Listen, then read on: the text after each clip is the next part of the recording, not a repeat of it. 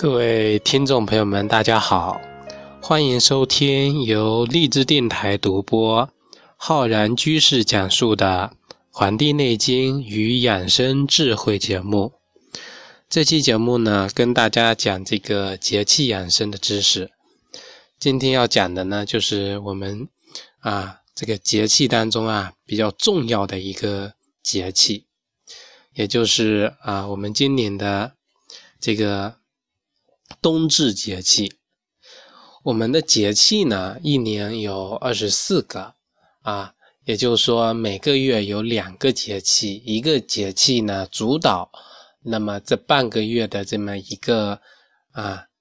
气候的这个增转有三个候，那么这个节气呢，比如说我们今年的这个十一月的节气啊，有大雪跟这个冬至。那么大雪呢，称之为这个节啊。那么这个冬至啊，我们称之为气。所以这个气啊，冬至这个气呢，就说明啊啊，宇宙之间、自然之间的这个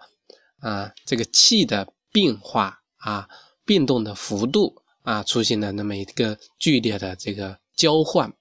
所以呀，今年的这个戊子月人生日啊。是我们这个冬至日，冬至啊，其实，在啊，我们观察我们的地球就知道，实际上就是北半球的这个节气。这一天啊，太阳的直射点啊，啊，直射地面的位置呢，它到达了一年的最南端啊，也就是说，几乎是直射到了啊南回归线。所以这一天呢，北半球啊，得到的阳光是最少的。白昼呢是最短的，啊，夜间啊是最长的。由此啊，我们看这个冬至呢，在我们中医的角度来理解，它是一年中的至阴之日，啊，就是说这一天啊是这个夜最长啊，白最短的，所以是阴气啊最重的。那么我们中医理论中有这个。阴极则阳，阳极则阴啊，有这样的这个理论说法啊，就告诉我们这个事物的这个矛盾的转化呢，远远往往呢是在一方的矛盾发展中啊，到达的极致之后呢，就出现了向另外一个方向进行转化的这么一个过程。所以，我们啊，从这个冬至这个日起呀，啊，是至阴之日啊。这个太阳直射到呢南回归线，那么它不会再往南继续走了。这个直射点啊要往北移，所以呢，从冬至开始啊，阳气开始萌动，也也也就我们这个经常跟大家讲的这个冬至一阳生。那么，在这个阴极而阳阳气出生的这个啊这个过程当中，我们。啊，作为在地球上生活的啊一群人，那么应该如何啊对这一个变化进行一个调整，来适应这个自然界的变化呢？那么接下来呀，也就是我们今天要跟大家讲的这么一个重点啊。那么首先啊，就是说啊，冬至开始了之后啊，就进入了一个叫数九寒天。啊，大家可能对这个也是有了解的，就是说从今日起啊，冬至日起啊，啊一九的这个第一天，直到三九啊，会越来越冷啊。那么一共九个九数九，八十一天之后呢，那么冬天就完全的结束，春天啊，它就来了。那么，所以啊。这一个过程啊啊，就告诉我们了，要注意保暖，要保护好自己的阳气，不受到外界的啊这个寒气所伤啊。那么寒则涩而凝之，就是告诉我们人体呀气血运行啊会在这个时候变得非常的啊，或者说已经到了极致了，是更加的最缓慢的这个时间了。如果呢？在为这个寒邪啊、风寒啊，这个外界的这个寒气所伤了呢，那么周身的气血呢会更加的这个拥堵。因此啊，我们平时这个血液凝稠度高的这个高血脂，还有高血糖、高胆固醇的这些患者呢，啊，尤其是对于一些老年人啊，啊，就要注意不被这个寒邪所伤，那么就需要保暖啊，就需要呢，在这个啊冬季的时候呢，注意到这个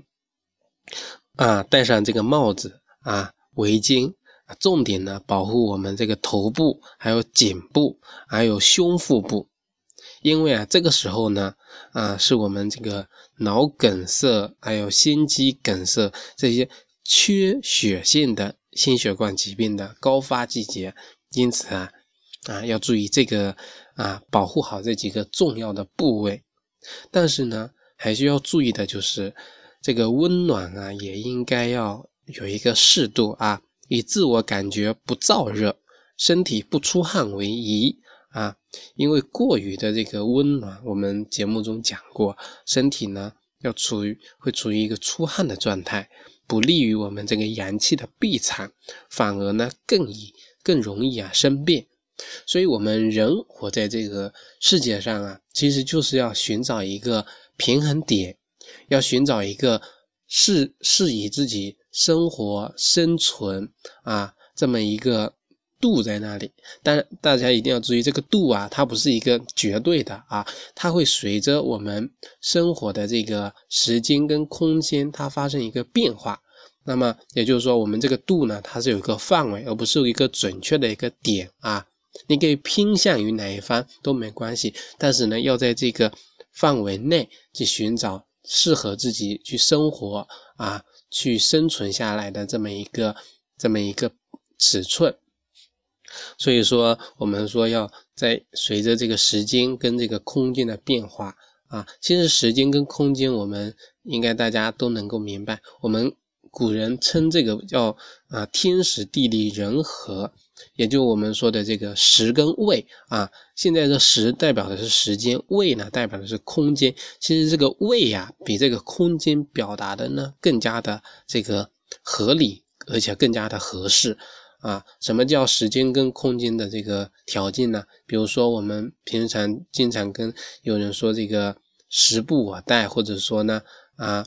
生不逢时，就是说这个人出生的时候啊，不能啊使他。成就为一个大英雄啊，成就为一个伟人，因为这样的时间条件下不允许啊有这个伟人的这个出现，所以这个时间啊条件所造成的这个局限。什么是位置的呢？那就是说这个位啊，你把一个东西，比如说把一个花瓶啊，不摆在这个客厅啊，不摆在这个啊。装饰的这个书房里面，而把它摆在厕所里，摆在这个啊厨房里面，这就是位置的这个条件的不对称。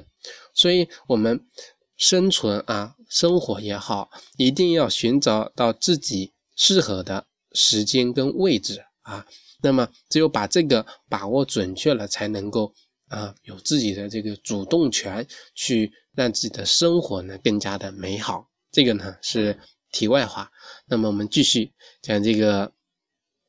啊，冬至养生呢，啊，刚才讲了要注意保暖，其实还要注意一个，就是要安静啊。我们这个自然界中的这个万物啊，在生长的初期啊，都需要要有一个蓄势的过程，然后待发啊。成语叫嗯，就蓄势待发啊，这个。一阳出生的时候呢，需要的是仍然是一个安静的啊闭场的这么一个环境。古人就有这样的做法，比如说这个《后汉书》这本书中就有记载说，这个冬至前后啊，君子安身静体，百官绝事不听政，则吉成而后显示。这就告诉我们呢，啊，这个冬至过后呢，这个啊自然界在那里闭藏。我们人属于自然的一部分啊，也要进入这种闭藏的这个状态啊。那么我们知道之前啊，这个节气里面啊，动物蛰伏啊，这个蛤蟆呀、蛇啊之类的青蛙啊，它们呢嘴里啊含着这么一块泥巴，然后呢就遁入到这个泥土中进行这个休眠的状态，等到来临的这个惊蛰时节啊，一打雷啊，万物开始萌动，那么这个青蛙呢就把这个泥土给吐掉了，然后呢出来活跃，其然后呢这个泥土啊啊被这个农夫或者谁啊踩到或者碰到之后呢，身体啊就容易出现这个毒肿的这个症状啊，这个呢也就是啊这个动物啊。这个蛰伏期间啊，所这个散发出来的这个热毒，其实啊，这个冬至这个单日呢，啊，那么我们讲了，自然跟人应该要一个对应啊，也应该要注意啊，不外出啊，不外出这个活动啊，注意呢，就是要静养啊，要静养，那么不外出远行啊，不剧烈运动。那么冬至夜呢，更应该要早卧，不熬夜，最好呢就是在这个二十一点到二十二点的这个期间呢就入睡了啊，来助于我们这个精气的这个一个闭藏啊。那么因为由于啊这个冬至日可能大家有这个习俗嘛啊，北方呢吃这个饺子，南方呢吃这个汤圆，所以啊可能也会都会待在家里啊。或者有的人有选择这个聚会之类的，那么也希望就是冬至节气前后呢，就是需要啊能够早卧啊，那么早卧晚起啊，注意这个养生的这个规律啊。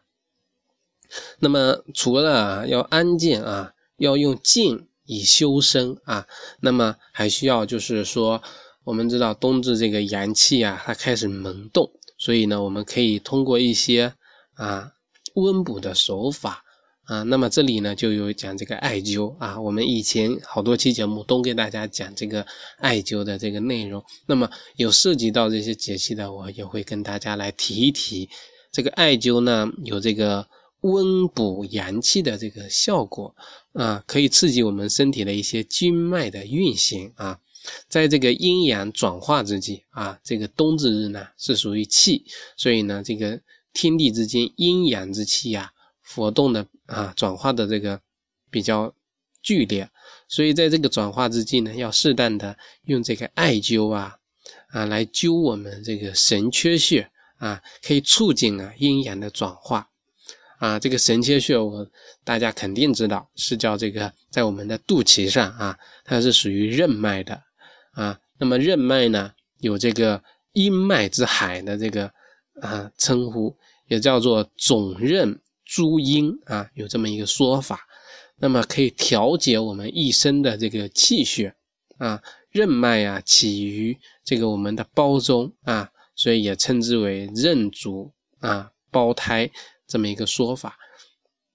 那么我们灸神阙穴啊，可以治疗很多的这个疾病啊。我在这里啊，跟大家说一下，嗯，那么有涉及到这些症状的呢，可以在灸其他穴位的时候呢，也要适当的灸一灸这个神阙穴，来帮助啊气血整个运行，然后达到呢啊这个疾病的预防治疗的效果。这个神阙穴呀，它可以治疗啊，预防呢中风、虚脱啊、四肢啊厥冷啊、形脾体乏啊、绕膝腹痛。水肿，这个骨胀，还有这个脱肛啊、泄痢，还有妇女的不育之症啊。那么这个艾灸啊，灸这个穴的时候呢，应该适用于我们身体啊气血比较虚弱的啊女性呢，月经后错、量少、寒性的这个痛经、不孕等啊。那么也适合一些慢性的腹泻呀、身体虚弱乏力啊、带卷啊。还有这个血液凝稠度高、循环缓慢的一些人群的这个保健效果，因为它是通我们一身的啊气血啊，促进这个气血的一个循环。那么对于这些啊起到这种温补阳气的效果呢，就能够把这些啊身体有一种虚弱的啊乏力的、疲惫的啊这些症状的人群呢，都适用于这个保健的这个作用。那么这个灸法呀，我经常也跟各位听众朋友讲，就是说每晚呢，就是临睡的时候，或者是啊不要在吃饭前后这段期间啊，那么点燃这个艾条啊，来悬灸我们这个肚脐的部位啊，每次灸呢五到十分钟啊，那么也是让我们的肚脐感到有这种温热，但是不烫啊，这种效果呢最好。这个呢是关于如何去进行这个艾灸啊。除了这个艾灸啊，其实我们更注重这个食补啊。我刚才讲了这个北方人跟南方人这个饮食的差异啊，吃这个饺子跟汤圆啊不一样。其实这个冬季啊是最适合这个进补的啊。那么，因为啊，我经常跟大家听众朋友说说不要吃这个冷的或者说生冷一些食物。其实大家一定要明白一个道理，其实是冬季更适合啊。吃这个冰冷的这些东西，夏季反而不适合啊。夏季呀，这个阳气浮于外，内部啊空虚啊虚冷，所以吃这个冰冷的东西最容易伤害到我们的啊这个内在。而这个冬季呀，阳气啊敛于内啊，那么寒寒气呢哈就在我们的外部啊这个。啊，存在，所以这个冬季吃一些这个像冰淇淋啊、生冷的东西呢，倒不会影响的这个程度呢，没有比这个啊夏季的这个高。所以这个冬季为什么说进补啊？这个数九初始的时候呢，这个冬季啊，真正的是那种严寒啊，所以啊，越冷的地方呢，就越注意要适当的这些进行补益。这种补益啊，其实就是起到一种啊增强自身的阳气，抵抗这个寒冷啊。这个北方人冬至吃这个饺子啊，其实一开始这个张仲景他这个这个饺子啊，是由于这么一个呃说法过来的啊，里面加这个羊肉之类的啊，能够起到啊温补的这个效果啊。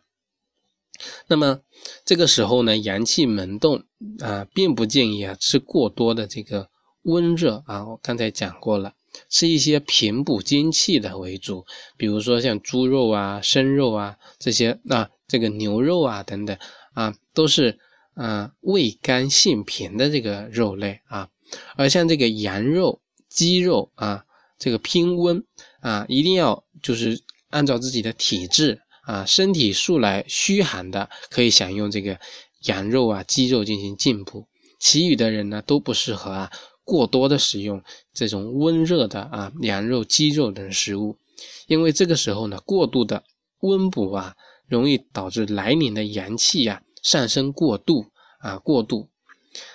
如果说安全的这个补益方法呢，就是说平补啊，其实还是属于一些啊。像这个豆类、黑豆啊，这个黑木耳啊、黑芝麻这些食物啊，它们呢都能够起到啊滋阴啊润燥、补助我们精血的这个作用，而且呢不至于补出这个邪火来啊。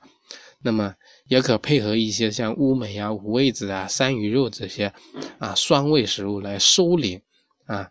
那么这个作用的药物，然后呢把它煎成汤药来喝。当茶来喝，来帮助我们身体的这个精气的闭藏啊，比如说虚火上浮所导致的这个失眠啊啊，冬天睡不着，太这个燥热啊，这里是有虚火，那么可以取这个五味子跟山萸肉啊煎成汤。啊，比如说有过敏性鼻炎的，可以用这个乌梅跟五味子来煎成汤，带这个茶来饮用。啊。这个呢，就是说灵活的运用这些啊食物来进行调节自己在不同季节的时候的这个养生，而不至于用这个药物啊大剂量的这个药物来纠正我们这些啊情况，反而呢，这呢导致啊适得其反。所以，我们说冬季的补啊，应该是一种平和的补，非大温大热的补。啊，这个时候的补呢，是为将来的阳气上升有所化元而补啊，并且呢，所有的这个滋补的方法呀，都应该呀避开外寒病这个时期啊。比如说现在啊，有的人感着冒呢，或者说生着什么疾病呢，那么在那里忙着进补，这个呢是错误的这个做法啊，应该是等待这个疾病对症治疗完毕之后啊，